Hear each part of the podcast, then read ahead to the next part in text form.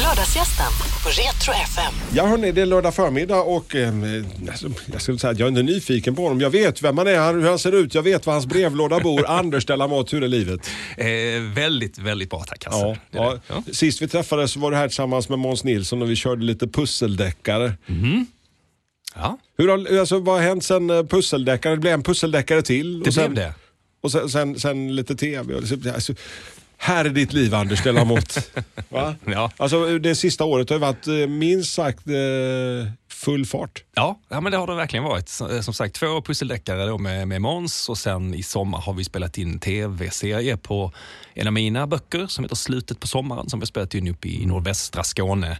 Åstorp, Bjuv, Billesholm, omnejd där. Som, eh, Barndomstrakterna helt enkelt. Precis, där jag, de, de jag har tänkt på när jag skrivit boken. Så det är väldigt roligt att vi även har spelat in där. Och det blev ju en superfin sommar också som, som passar in jättebra. Så det kommer bli en så bra serie. Men Det är lite grann som att komma hem. Du var ju såklart där uppe och har gjort research när du skrev eh, årtidsböckerna. Mm. Men att, att komma dit och, och, och möta folk liksom och, och spela in det, alltså, var det inte lite surrealistiskt? På många sätt, verkligen. Alltså dels, det är som sagt, det är ju, det är ju mina karaktärer som jag har hittat på. Och plötsligt går det runt en, en, en Vera där och en morbror Harald liksom, som, som finns på riktigt och som jag pratar med.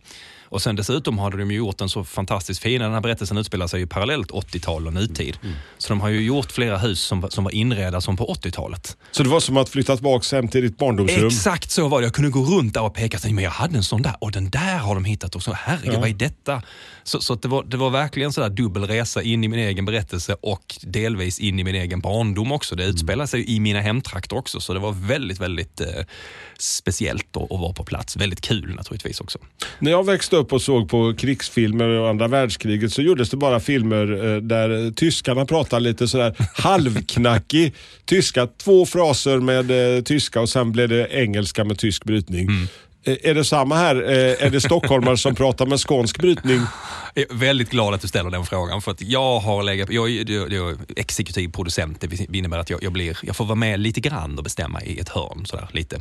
Och en sak som jag låg på var ju att, att jag tycker att skåningarna, de som är spelar skåningar, ska prata skånska. Min själ. Ja, min själ. Ja. Eh, jag har jobbat med, med Jägarna innan som, som är samma produktionsbolag som gör och samma manusförfattare. Och Jägarna det är superviktigt att alla pratar norrländska och jag tyckte att, att det var viktigt att alla pratar skånska här också. Så jag har faktiskt fått min vilja igenom i stort sett eh, alla skådisar som, som är med eh, pratar, Har de, lärt prata sig, skånska. har, har de lärt sig att prata nordvästskånska, bysen och... Det, nej, det har vi, har vi försökt. Vi, vi, vi, vi, var överens om att vi håller oss till liksom allmän skånska. Ja. Så vi, vi kan inte vara så precisa så att det ska Nej. vara bysen och pys och hund och lund. Utan vi, vi, får, vi, vi nöjer oss med skånska. Mm, Okej. Ja, det, men, men det var väldigt roligt för att flera skådespelare som är med, de, de pratar ju normalt sett rikssvenska i jobbet. Det är inte så ofta de får chans att prata skånska, så de var väldigt glada över att, att få göra det, vilket var väldigt kul. De gick runt och log, liksom, att det kändes som de var på semester på, på många olika sätt. Det, det märktes att de tyckte det var kul. Äntligen får man prata skånska. Så det, eh,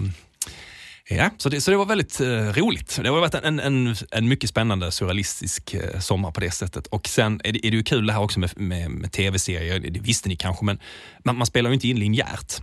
Man spelar inte in, jaha nu är det eh, avsnitt ett, scen ett, utan, utan man, man hoppar ju Mm. Man runt. kan börja i slutet. Man kan börja i slutet, man, man spelar in efter ofta det, vilket, vilken plats man är på. För man, man hyr ju en plats och så har man den ett par veckor. Då spelar man in alla scener som är där. Ja. Så att man kan hoppa vilt mellan att nu är det 80-tal och sen så dressar man om och sen är det nutid i samma byggnad. Och, och Det kan vara avsnitt ett och det kan vara avsnitt sex och det kan vara allt möjligt. Och jag är så imponerad av skådisarna, hur att de lyckas, lyckas kalibrera sig däremellan. Att okej, nu är jag i avsnitt ett så nu vet jag ju inte det här och det här och det här. Och sen i eftermiddag är det avsnitt sex och då vet jag plötsligt allt detta har jag blivit en helt annan människa. Hur de, hur de ändrar sig nästan över lunchen bara och kommer tillbaka med en helt annan inställning till, till, till vem den här figuren är. Då. Det, det är oerhört imponerande. Det här är en serie på eh, Viaplay som har premiär till nästa år. Det är deras eh, egna originals som de Ja. satsar på och det är vi otroligt glada för. Det, eh, att göra en eh, tv-serie av en bok som vi pratat om det innan, tar kanske 14-15 timmar att läsa in som ljudbok och sen komprimera den till en tv-serie på sex avsnitt, kanske 50-60 minuter. Ja, nej, men det, det är ju eh, inte helt lätt. Det är det ju en skickliga manusförfattare som gör det. Så det viktiga för mig är att, att historien förblir densamma. Ramberättelsen förblir densamma om en liten pojke som, som försvinner och ett trauma i bygden och, och en ung man som så småningom dyker upp och hela det här med vad var det egentligen som hände. Eh, och sen så får man ändra lite grann på berättandet. Det är en sak att berätta i text och en annan sak att berätta i bild. Vissa saker funkar bättre att berätta i bild och mm. eh, vissa grepp kan man, kan man kosta på sig i, i text mm. men som man inte kan kosta på sig i bild. Så, så det är ju den här balansen mellan de här två. Och sen så kommer sen regissören in och har sin eh, vision om hur saker och ting ska se ut och sen så kommer skådespelarna in och har, har kanske lite synpunkter mm. på vad de tyckte det skulle mm. vara. Så det är ju det är en intressant mix. Men jag, eh, min, min författarkollega Vivica Sten hon sa en bra grej häromdagen. Och pratade om, hon har ju Morden i Sandhamn som är hennes mm. tv-serie som har rullat länge. Och hon, hon förklarar så att boken, så, det är mitt barn. Mm. Det, det, är mitt barn. Men den tv-serien, det ser jag mer på, som mitt barnbarn. Så, mm. vi, vi är släkt, men jag är inte förälder till den. Så det är, om, om barnbarnet mm. sköter så sig, kan, ja, men så bra. men, men, om inte det gör det, så är det i alla fall inte jag som är mamma och pappa. Men, så, men, du, men du, kan ta handen ifrån den lite grann? Va? Precis, man kan ta ett litet kliv tillbaka och säga okej, okay, det här är min berättelse i grunden, men nu är det någon annan som berättar den på sitt sätt. Och, och, och det har jag faktiskt inte något problem med alls. Jag, jag tycker bara det är kul att se hur man vänder och vrider på det. Och, Eh, jag blir ofta tillfrågad och, och, jag har varit väldigt inblandad ändå i, i och fått läsa alla manus och sådär. Så vi har, vi har diskuterat väldigt mycket och väldigt ingående många frågor. Så jag har känt mig fullt delaktig. Och, och, det ser superbra ut. Det blir en jättefin tv-serie, det kan jag lova er. Vill du prova att ta på dig, eller lurarna, sitter de dumt till Anders? Eller? Nej, det är bara jag som... Ja, ja därför jag tänkte liksom att det var kanske, du vet du kan skruva också på vollan där också om du vill på, ja, på den. Men eh, jag, jag sitter och tänker på att eh, sex eh, timmar som det vi ser som tv-tittare eller streamingmottagare hur lång tid tar det att spela, stel, spela in alltså, totalt? Hur mycket råmaterial kommer man in? För du, du har ju berättat ja. för mig att, att ni blev klara med produktionen bara här för någon vecka sedan. Ja, det tar lång tid. Alltså, man spelar in, en bra dag spelar man in någonstans kanske två minuter, två, tre minuter någonstans där omkring i slutändan. Användbart material på, på hela dagen efter det är klippt och klart och mm. allt möjligt. Så, så, så det tar tid och det är en jättestor operation med väldigt mycket människor inblandade. Man, jag tror inte man förstår det förrän när jag väl var på plats hur många människor det är bakom kameran för allting ska flyta hela vägen till liksom att, att det måste finnas, folk ska få mat, det måste finnas toalett, det, det ska finnas Det är en hel, alltså det är som en militäroperation? Ja det är det verkligen. Alltså det, det är kanske 50-60 personer. Man sätter upp en, en ledningscentral någonstans där man, där man leder arbetet ifrån då, eller en, en brytpunkt och där man sen samlar bilarna och sen, alltså allting är väldigt, väldigt uppstyrt. Man har schema för varenda dag ner på, på minuten vad som ska hända, var och när och hur och sådär. Så, så det är en väldigt komplex eh, operation med, med, med en tv-seriespelning. Och därför också att det kostar mycket pengar att, mm. spela in. Um hur känns det liksom att du måste så här skära bort saker? Alltså, för det är ju ändå liksom så att man måste, så här, vad plockar man bort när man ska ha, göra det till en tv-serie? Mm. Eller till en film kanske? Ja, film är ju ännu värre. Då, då, då måste man verkligen plocka bort kanske hela handlingstrådar. Och så här, här har vi inte direkt gjort det. Utan däremot har man slagit ihop några olika mm. karaktärer. Man har plockat bort några berättargrepp som, som funkar jättebra i text men som är svåra att gestalta. Så jag tycker inte vi har gjort något större avkall på själva... Har man läst boken och ser den här så känner man absolut igen berättelsen. Det gör man. Sen är det så, det är två olika sätt att, att berätta. Och, och, och, och, då måste man skruva lite grann i vad man, vad man väljer att berätta och hur. Det, så är det ju. Absolut. Sen har vi haft tur att det var en fantastisk sommar. Vi har fått mm. några enormt vackra eh, bilder, miljöbilder av Skåne också. Söderåsens. Har du sett lite grann av det som eh, grundmaterialet som har ja, kommit? Ja, jag har fått sett lite råklippt material och det ser mm. fantastiskt bra ut. Vilka skådisar vi har med också. Det, oh, mm. ja, det är, kan du avslöja någon skådis? Jag, jag kan avslöja några stycken. Jag kan säga, eh, här från Skåne har vi ju Torkel Pettersson från Lund. Mm. Han spelar ju Mob Harald i serien då. Han är super, superbra. Eh, sen har vi eh, Simon J Berger som ni kanske känner igen från Torka aldrig tårar eller han är, han är skurken i senaste, senaste Jägarna. Han spelar i Exit till exempel, där han hade den ytterst obehaglige svensken i den här norska serien. Eh, och, och här spelar han ju faktiskt eh, Monson, polis, polisen. Han är, och Simon är super, superduktig. Han, den, kan, och sen, sen ska jag säga en, en gammal barndomshjälte hoppar in, Per Ragnar Per Ragnar. Per Ragnar har en liten men mycket Sten Friske från Tre Kronor. Ja, en, en mycket minnesvärd roll som naturligtvis spelar, spelar han lite obehaglig. Ja. För, för det, han gör det så bra. Ja. Så Per Ragnar är med, vilket för, för mig och, och dig som är uppvuxna med Godmorgon. Sverige också, att det är sådär, ja, Per, per Ragnar är, han är larger than life-karaktär. Han, han, är också med. Och sen finns det några till som jag inte får avslöja Nej. riktigt än. Men, men, när, när, är det, när är det premiär Anders? Det är nästa år? Jag har bara sett 2023. Ja, nästa höst lär det bli okay. för att det, det, är inte färdigklippt och ljudlagt och sådär förrän till våren. Och sen mm. heter den slutet på sommaren så då sänder man inte den på våren. Mitt, mitt på sommaren släpper man nästan ingenting nytt utan det Nej. brukar vara tidig höst skulle jag säga att den kommer. Det är min, min när du och jag träffades för första gången för ett gäng år sedan, då höll du precis på med slutet på sommaren och, och eh, började din årstidsresa. Mm. Och Då sa du till mig liksom att efter något år så sa du att ah, men nu, är så, nu, nu är det grejer med tv igång. Alltså, alltså, jag, säger, jag kan inte säga någonting, men det händer snart. Ja. Så, så jag tänkte att, ja ja Anders. Nu. ja, men snart i, i tv-världen är ju, är ju en, lite... Det är ett relativt begrepp. Det är ett väldigt relativt begrepp. Jag brukar väl förklara det så här nu som att om jag skriver kontrakt på en bok, då vet jag att det kommer en bok och jag vet när den kommer ut. Mm. Jag styr hela den. Skriver jag kontrakt på en, en film eller en tv-serie, då vet jag att det finns människor som vill att det ska bli en film eller en mm. tv-serie. Mycket mer än så vet man inte. Och, och, det går i väldigt sådär i vågor. Ibland kan det gå oerhört fort och sen så kan det dra ut någonting som man tycker borde vara lättlöst, kan dra ut mycket på det. Men det hänger ju också på att det är väldigt många människor involverade och det kostar väldigt mycket pengar.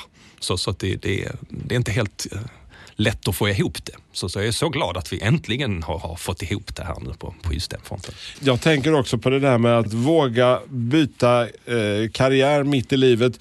Du bytte karriär från eh, ordningsmakten. Du mm. var lite säkerhetskonsult och jobbade i den världen. Mm. Och Sen plötsligt så bestämde du dig för att börja skriva böcker. Så här några år senare, var det ett, känns det så här ett, ett klokt val? Var det någon gång under den här resan som du har gjort så här långt Anders? Som du tänkte att vad dum jag var. Skit i det här. Eh, nej. nej, det tror jag inte det har varit. Alltså, det, är, eh, det är väldigt roligt att jobba med kreativa saker. Mm. Det är ju det. Och, Men just att ta det där ja. hoppet, liksom, där, när du tog det hoppet första vändan. Ja, det var ju lite, lite läskigt så. Alltså, där, där, där gjorde jag så, så, som, jag, som jag alltid gör när jag ska fatta, eh, fatta viktiga beslut. Jag vänder mig till Guds gåva till människan. Excel pratar vi om mm. då. Så att, jag mm. gjorde, gjorde naturligtvis ett Excel-blad när jag hade så, okej okay, här har jag ett, ett bra fast jobb, ett chefsjobb och jag har, jag har resor utomlands och jag har tjänstebil och sådär. Och sen så liksom, okej okay, ska jag bli kulturarbetare, enskild företagare, okej. Okay. Och, och så, så, så ställer upp en massa frågor sådär som är viktade. Mm. Och sen så kom den fram till att nej, det var en bättre idé att behålla det jobbet jag hade. Det var ju mycket, mycket bättre. Mm. Och, och, sen så kommer Anette, min fru, förbi och bara tittar över axeln på mig och säger, du har glömt en fråga. Så, Nej, det har jag definitivt inte gjort. Jag har 28 frågor här mm. som är viktade. Jag har inte glömt någon. Jo, sa Du har glömt frågan, vilket jobb gör mig lycklig? Mm. Hon hade rätt. Mm. Jag hade glömt den frågan. Ja. När jag då satt in den frågan, då ändrades allting till, nej, prova, kasta dig ut, säg upp dig. Man har en chans, varför inte ta den? Vi, vi pratade om ja. det här eh, innan du och jag, om, om just att, eh, att våga välja de grejerna som gör en lycklig och chansa lite grann. Mm. Vi pratade om Jim Carrey och hans pappa som, som eh, var musiker och sen eh, insåg han att jag kanske skulle satsa på något tryggare. Jag började jobba på bank. Mm. Och, och, så gjorde han det för att försörja familjen i 20-25 år och sen fick han sparken från det. Och blev väldigt, väldigt bitter över att han, han misslyckades med någonting som var hans andrahandsval. Mm. Och, och så Jim Carrey eh, tar med sig det. Så han, han säger liksom att om risken är att du misslyckas med vad du än gör, mm. så du kan lika gärna misslyckas med någonting som du tycker är kul. Mm. Och, och, det är ju lätt för honom att säga som, är, som, är, som ändå lyckades, mm. men, men det ligger ändå någonting i det faktiskt. Så eh, jag är väldigt glad att jag mm. tog, tog den chansen. Jag har tioårsjubileum har jag haft i år som, som heltidsförfattare. Och det, är inte, det är inte så jättemånga författare som, som kan försörja sig på, på skrivandet. Så jag vet att jag är väldigt lyckligt lottad. Jag har min, min hobby som jobb. Det är, Funkar det nu liksom att som eh, artist så, så signar på med ett skivbolag och säger att ah, jag ska leverera x antal album under den här tidsperioden på, under vårt kontrakt. Hur funkar det som författare med det förlag som du jobbar med idag? Mm, jag, jag, tillhör, jag är på Bonniers, ett Bonnierförlag mm. som heter Forum. Och, och, det funkar lite så. Så, att, så för den här boken som kommer nu, Bortbytaren, den skrev jag på för flera år sedan mm. faktiskt och lovade att det skulle bli en, en serie. Mm. Eh, och inte så hemskt mycket mer än så. Och sen kom pandemin emellan och sen träffade jag Måns och sen så kom vi på att äh, vi, vi skriver pusseldeckare. Och, och, och, då fick jag lov att pausa den här idén för jag, jag tyckte att jag behövde lite tid på mig ändå att fundera igenom den. Jag har aldrig skrivit en sammanhängande serie på det sättet innan. Årstidskvartetten är ju mm. fyra separata mm. böcker. Men, men att planera en hel serie över fyra böcker tyckte jag kändes lite sådär småläskigt. Mm. För vad händer om, om jag planerar mig, jag bygger en värld som är lite för liten och efter bok tre så tycker jag att oh, det här var inte kul längre. Nej. Och så har jag fyra på kontrakt.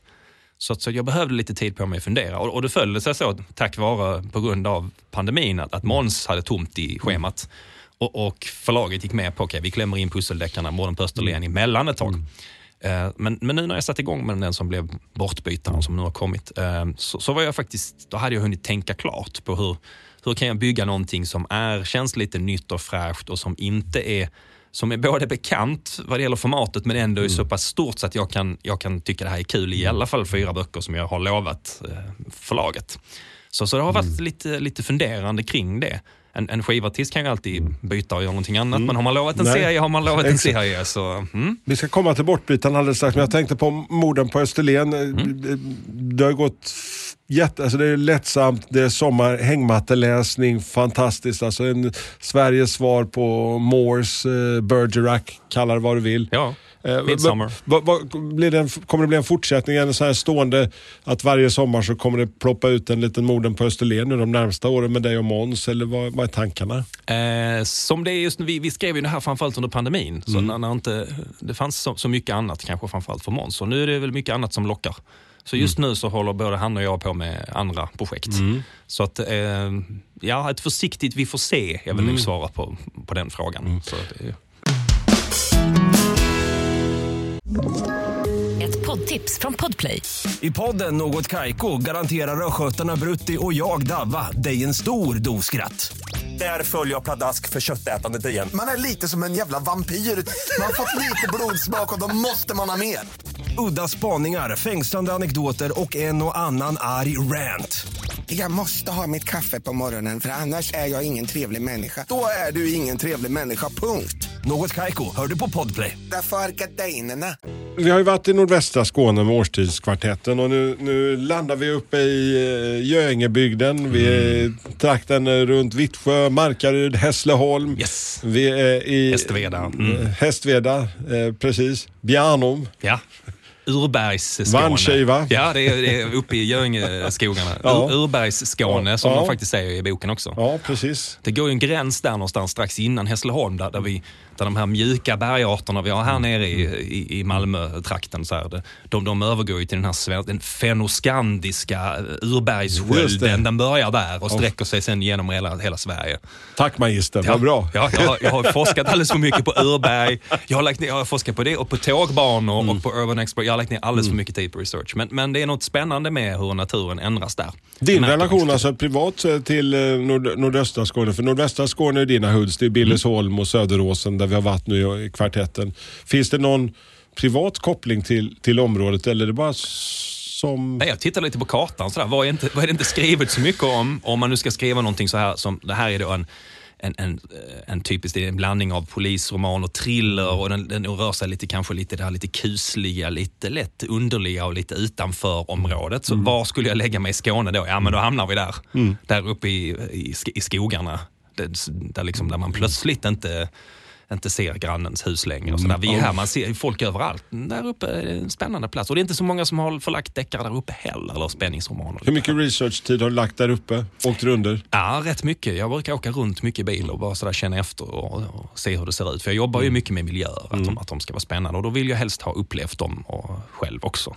Och, och, och jag tycker att de, de trakterna där uppe, sen, så liksom, och sen bara fortsätter i de småländska skogarna sen, hur långt som helst känns det som. Så. Har du något smultronställe som, som alltså vi som bor i denna delen av Skåne kanske inte har upptäckt än? Någon liten uh, kristall, smaragd där uppe som, som du skulle rekommendera? Alltså jag tycker ju att man ska åka upp och ta sig en titt på den här, på den här modelljärnvägen som, som är med i boken. Den finns ju i, i, i gamla stridsvagnsgaragen i Hässleholm. Eh, Och, och en, en enorm stor eh, modelljärnväg som är ja, 600 tror jag, plus kvadratmeter. De ska ju försöka bygga alla stationer som fanns i Hässleholms kommun under 60-talet tror jag för mig i målsättningen. Och den är extremt stor och- och detaljerad och det är hur mycket små figurer som helst. Och, och de här tågen far runt. Eh, och är man det minsta lilla fascinerad av sånt som, som jag är så, så är det där ett, definitivt ett, värt ett besök. Blir det ett alibi att skaffa en modelljärnväg hem till familjen hem, hemma i, i, i Habo? Jag har en granne som hade, alltså jag, jag tillhör den här generationen när man fick antingen modelljärnväg eller bilbana. Och fick man modelljärnväg som jag så tänkte man att jag hade velat ha en bilbana. För Ja. alltså, då kunde man ju köra med sina kompisar. Det var ju så här, modelljärnväg den körde ju bara runt. Jag fattade ju inte vad det handlade om. När man hade liksom kört fram och tillbaka och fått tåget att spåra Mm, ur tre gånger, vad gjorde man sen? Eh, och det var inte förrän nu i vuxen ålder som jag förstod, jag var en granne som också har en stor fin modell. Han höll på att bygga i alla möjliga hörn. Han höll på att bygga i 30 år, han är fortfarande inte klar. Och det var då jag förstod att modelljärnväg handlar inte så mycket om körandet som om byggandet. Nej. Det är det man gör. Och han beskrev för mig hur han bygger små världar och små scener. Och då fattade jag att, att modellbygge är ju ett sorts berättande. Precis som en bok eller en tv-serie är en berättelse så är även en modell en berättelse. Man bygger in små, små berättelser, ofta är de ju då lyckliga små berättelser i modellerna. Det är, det är barn som går till skolan, det är några som firar midsommar och det är byggnadsarbetare som bygger. Så bygger man de här. Och då slog det mig att, vänta nu här, tänk om, om det är någon som dyker upp och som sätter dit en egen liten berättelse, en obehaglig berättelse som säger någonting helt annat. Och då kände jag att yes, här har vi grundstommen till bortbyt, plotten i bortbyt. För det är det som händer. Det dyker upp figurer som inte borde vara där och som gör någonting de inte borde göra. Och vad handlar det om? Asker-serien. Mm. Ny karaktär som dyker upp i Anders Delamottes universum, Leonor Asker. Ja, Berätta, vem är hon? Nej, men hon, hon är ju en typisk eh, högpresterare. Otålig och, och snabb och har väldigt svårt, dåligt tålamod med alla som inte har hennes, hennes kan man säga, eh, prestationsnivå, vilket är nästan alla andra. Och hon jobbar i början på boken på det som heter grova brott i Malmö som, som är liksom där man vill vara. Där håller man på med de absolut största casen. Och i, min, i mitt fiktiva polishus så är det högst upp på sjätte våningen med utsikt över hela stan. Och hon jobbar med ett väldigt högprofilerat fall, ett kidnappningsärende. Eh, två ungdomar som har, som har försvunnit eh, och, och tjejen Smilla då, hon tillhör en finansfamilj i Malmö. Så det är ett högprofilerat fall och det enda man har är en selfie där de är klädda som om de ska ut på någonting lite utomhusaktigt. Man vet inte riktigt vad det är. Och det är sista spåret, de är försvunna. Och, och äh, Asker hon tänker att det här, liksom, det här kommer bli hennes stora case. Och och hon är gruppchef men hon siktar på att bli chef och den kommer snart bli ledig den här stolen. Men det som händer istället är ju att det dyker upp en gammal rival till henne, en gammal en ex-pojkvän faktiskt, eh, som, som är på nationella operativa avdelningen i Stockholm. Och han sveper in och tar över fallet. Och hon opponerar sig lite och det som händer då är att hon snabbt blir förflyttad, befordrad säger de, men förflyttad till resursavdelningen som sitter på plan minus ett i polishuset. Hon visste inte ens att det fanns bara. Och där nere sitter det ett, ett gäng eh, personalfall som, som inte duger till att sitta någon annanstans, som inte kan jobba med folk. Och de får hon ta tag i. Ja, hon är högpresterare, de är extrema lågpresterare och där finns det en jättespännande Olja och dynamik. vatten liksom. Precis. Och, och bland det första som händer, liksom, hon förstår ju att hon är petad. Hon är oerhört frustrerad. Hon kan till och med, de sitter på en sån här, ett atriumgård, så hon kan titta ut genom sitt fönster och så kan hon se sitt gamla fönster högt där uppe på Hon sjätte ser sin våningen. gamla pojkvän sitta där uppe. Precis, och han står och har dragningar där för hennes team i hennes fall och så sitter hon där nere i källaren och är bara förbannad. Och bland det första som händer är att hon, det är en man som ringer från Modelljärnvägsföreningen och säger att nu har det här hänt igen. Nu har någon varit hit och ställt dit figurer och det är allvarligt. Och din företrädare sa att jag skulle höra av mig på en gång och, och Leo tänker att okej, den här dunsen jag just hörde, det var min polisiära karriär som slog i botten. Men så får hon då ett, ett eh, mail med ett foto på de här figurerna. Och då, då ser hon att de här figurerna som är utställda i modellen, som inte borde vara där, då- det är den här lilla selfien. De föreställer det försvunna paret i minsta lilla detalj, skala H0, 1 till 87. Så hon fattar att vem som än har byggt den här modellen och ställt ut den, ställt ut den vet någonting om försvinnandet. Och det är där resan börjar. Där börjar resan. Ja. Åh, Och det är superspännande. Jag har jobbat med alla spänningsverktyg som finns, verkligen. Ehm, och, och så måste hon så småningom kontakta sin gamla barndomskompis då, Martin Hill för att hon, hon förstår att det här har med urban exploration att göra. Du vet det här med, som man gjorde när man var barn, smyga in i ödebyggnader och ödehus och sånt. Och så, så slutade man med det. Men vissa gjorde inte det, utan de Nej. fortsatte. Och då kallas man för urban explorer. Det låter jättekult. Men, och, och, och, sjuk i huvudet kunde man. Ja, precis, ja. Men det är ju något spännande med nedlagda byggnader och bunkrar och Ja, mörker och sådär. Alla dagar i veckan. Ja, alla tycker ju det fortfarande. Ehm, Så, så där har jag eh, lagt ner mycket research just på det då för att eh, hennes, hennes barndomskompis då, Martin Hill, han är, han är arkitekt eller lärare i arkitektur, Mm. men han, han är egentligen urban explorer. Han, han fascineras av det här och en av de försvunna är en av hans elever, så det finns en koppling där. Det är nog där någonstans brottet har, har inträffat. Så får jag en chans att besöka alla möjliga spännande och Mm. övergivna platser i Skåne. Den är precis eh, på väg ut i eh, de lokala bokhandlarna. Jag såg en av recensionerna häromdagen i norra Skåne. Jag gillade bara rubriken. Vad var den Anders? Ja, eh, Anders Delamont tar livet av folk i nordöstra Skåne, var det så? Ja. ja, ja. Den var fin. Ja, Ja, inte härligt. bokstavligt talat, Nej, nej. men, men ja, nej, väldigt rolig. Vad härligt. Alltså, eh, kommer det vara alltså, ond, bråd död de kommande böckerna? Liksom, eller fortfarande känns det som att du skulle någon gång under din författarresa, Anders, göra någonting helt annat? Liksom, eller är det liksom så här, skomakare blivit inläst, nu kör jag detta, det trygga spåret, nu kör vi Skåne och vi tar koll på folk i olika landsändar. Ja, men jag har ju ändå förflyttat mig ganska mycket. Jag började i Stockholm. Mina första serier Ja, är det ju gjorde där. du. Ja. Men det var ju Och- ditt, eh, där du jobbade då, jag på Ja, att säga. så det, det flyttar nog lite med där man vistas.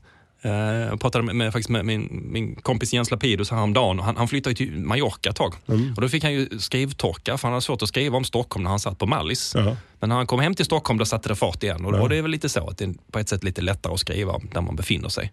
Sen tycker jag det är kul med genrebyten då. Vi pratade om, om Österlen som är en väldigt typisk pusseldeckare som har sitt mycket, mycket tydliga ramverk vad man får lov att göra och vad man inte får lov att göra.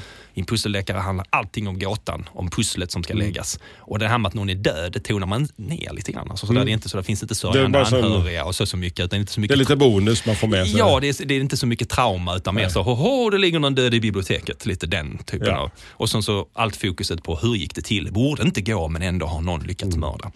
Medan eh, man säger som Asker-serien som, som är ju mer en polistriller. Där kan man kosta på sig nästan vilka excesser som helst. Här kan man släppa in seriemördarna utan några som helst problem. Och, och det kan bli döläskigt i handlingen och man kan också kosta på sig att utveckla huvudpersonerna över tid. Det gör man ju aldrig i en pusseldeckare till exempel. Det händer nästan ingenting mellan böckerna. Medan, medan i den här serien så händer det saker och man har bagage med sig som från förr och sådär som man kan, kan skruva och jobba med. Så det är en tacksam genre. Är det, Men- men jag är, det, är, det, skriver är, det, ju- är det ja. fyra böcker på den här serien också? Fyra böcker har jag lovat. Det- jag ska nog säga att det blir nog minst fyra böcker. För Ja. det här är en, en rolig värld att befinna sig i. För att jag kan, I och med att hon hamnar på den här avdelningen för förlorade själar som de kallas där nere. De, Ja. de får alla de här fallen som ingen annan vill ha. Det är inte kalla fall utan, utan mer Det är sådär- skröfset liksom. Ja, det, det gick inte att skriva av med en gång för det var inte så galet. Men det var nästan så galet. En lantbrukare som, någon som trampar ner mönster i hans sädesfält. Ja, där, vi kan inte lägga ner, de får det. Så sitter de alla de här lite underliga fallen. Och bland de här underliga fallen så finns det ju saker och ting som, som kan vara på riktigt. Men är det kalla fall? Liksom? Är det det som är, Nej. där finns mycket att... Nej, inte kalla fall. Inte, kalla fall är ju, är ju, är ju Gamla, riktiga gamla. mordfall. Mm. Utan, det här är mer de här lite, lite konstiga ärendena. som leder någonstans. Bland, bland annat en sak som gör ganska tidigt, att hon åker med en av sina medarbetare ut och besöker en spåkvinna ute i Skurup. För hon ringer nämligen till polisen hela tiden med tips om, om alla möjliga fall hon läser i tidningen så har hon liksom känt på sig det ena och det andra.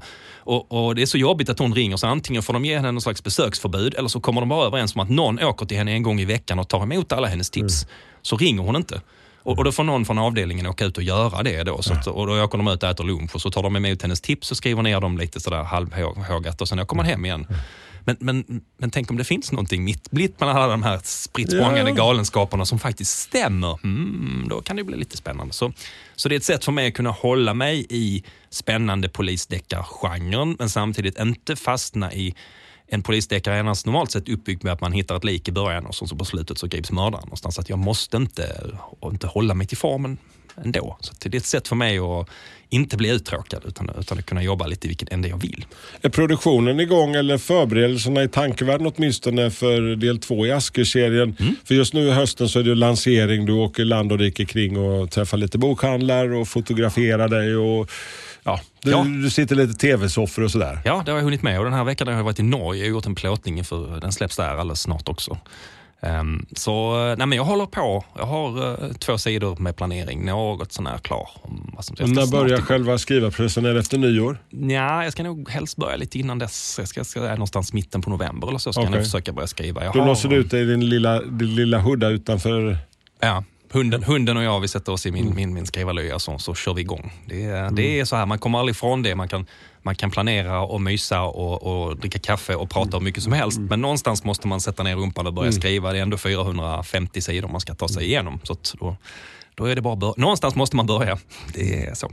Någonstans måste man ju börja när man ska försöka välja eh, bland alla de 107 miljoner tv-kanaler. Och det är någonting som alltid brukar vara återkommande när jag och Anders träffas. Alltså, eh, vad vi binge-watchar, vad vi kollar på tv, något som inspirerar och fascinerar. Vad, just nu i tv-världen, Anders, vad, eh, Ja. kvalificerade tv-tips? Ja, men jag har haft lite, det har varit lite still. Det är många som, bra som har avslutats nu. Nu, nu tog ju Better Call Saul precis nästan nyligen slut här.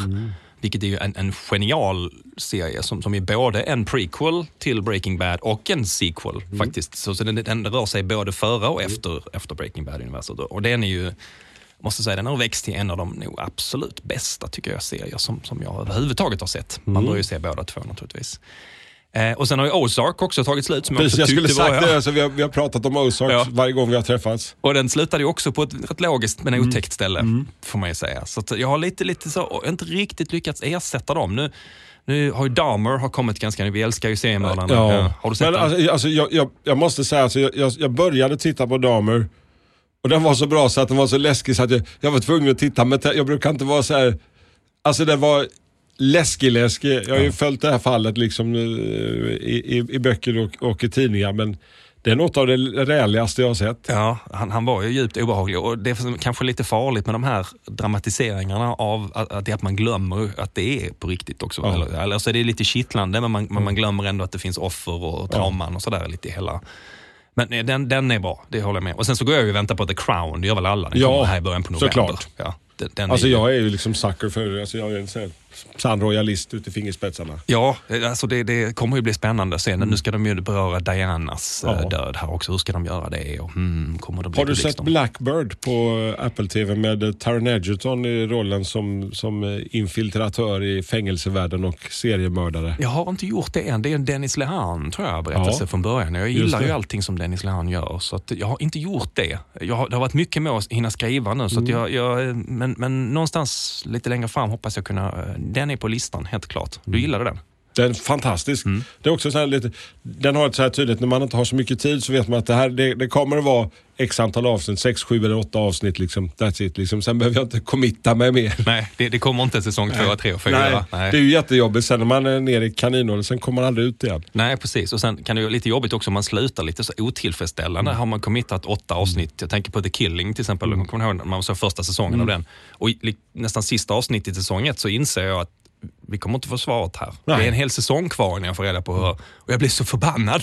Så så gör man väl ändå inte? Det, vär, det värsta är när man börjar på så här klassiskt amerikanskt manér och så börjar man och så tycker man själv det här är något av det bästa som har producerats. Och så blir det bara en säsong och man lämnas hängande där. Ja, den är inte kul heller. Nej. Nej, de, man förlängde aldrig den sen Nej. efteråt. Nej. Men du, alltså förlänger man eh, kontrakt, eh, nu är ju via Play in the making av eh, slutet av sommaren Mm. och, och nästa höst snackar vi om, augusti, september kanske Mm. till nästa år. Blir det en fortsättning? Det är ju ändå fyra böcker som utspelar sig i olika... Ja, men vi hoppas väl på det. Nu, om inte allt för lång tid så klipper man ihop ett första rå, eh, en råklippning som, som man ju visar för beställaren då, som är Viaplay TV-bolaget. Och vi, vi hoppas ju att de ska säga att det här är så jäkla bra, vi tar, vi kör allihop. Så, så vi är någonstans i det stadiet nu, hålla tummarna stadiet. Men eh, av det jag har sett av det ser det, det ser fantastiskt ut. Det här är en, en, en superfin högkvalitativ produktion. Så jag, jag hoppas ju att, att Viaplay säger kör, nu kör vi alla årstider på en gång. Vi har väntat länge nog. Nu sitter jag här med två tegelstenar som det står Bortbytaren på och det står Bortbytaren Ja. i tvåkanalig stereo. Två stycken böcker eh, av Anders Delamottes nya bok som utspelar sig i den eh, illustra Göingebygden. Vi, alltså, vi söker ägare på de här två böckerna. Ja, och det- här är superspännande böcker. Det här är så här, du vet, ligga vaken på nätterna typ Ja. av spänning. Jag måste läsa ett kapitel till. Den Ligga med en ficklampa medan mamma och pappa säger du måste gå och lägga dig, måste gå och lägga dig. Precis, jag vågar inte släcka heller. Det blir för mörkt då. Ja, Så, ja. så ja. Men vad- så en, en prestation någonstans. Ska vi säga, så att man får, en, kan författaren ställa en liten fråga och så kan vi lägga ut den på Facebook och så ska vi se ifall det är någon som känner sig hugad och vill svara och vill lägga vantarna på de här. Ja, men det är ju en, en modelljärnväg som är väldigt, och, och figurer som är väldigt centrala i den här berättelsen. Och, och min fråga är ju, vilken skala är de här figurerna gjorda i? Vilken skala är figurerna i de vanligaste mo- modelljärnvägarna? Okej. Mm, vilken, vilken skala? Ni kan antingen säga siffrorna eller så kan man säga, om man är riktigt slängd i sådär modell, så kan man säga en, en bokstav och en siffra. Ja. Men vilken skala? Vad är mm, okej. ett till, ett till vadå?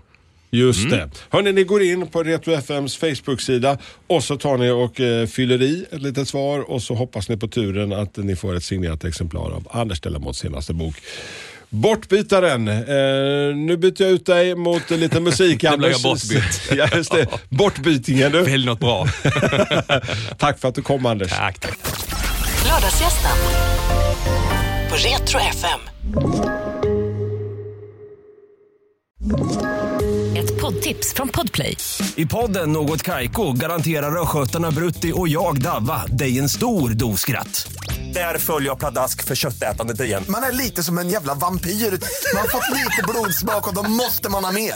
Udda spaningar, fängslande anekdoter och en och annan arg rant. Jag måste ha mitt kaffe på morgonen för annars är jag ingen trevlig människa. Då är du ingen trevlig människa, punkt. Något Kaiko, hör du på Podplay. Därför arkadeinerna.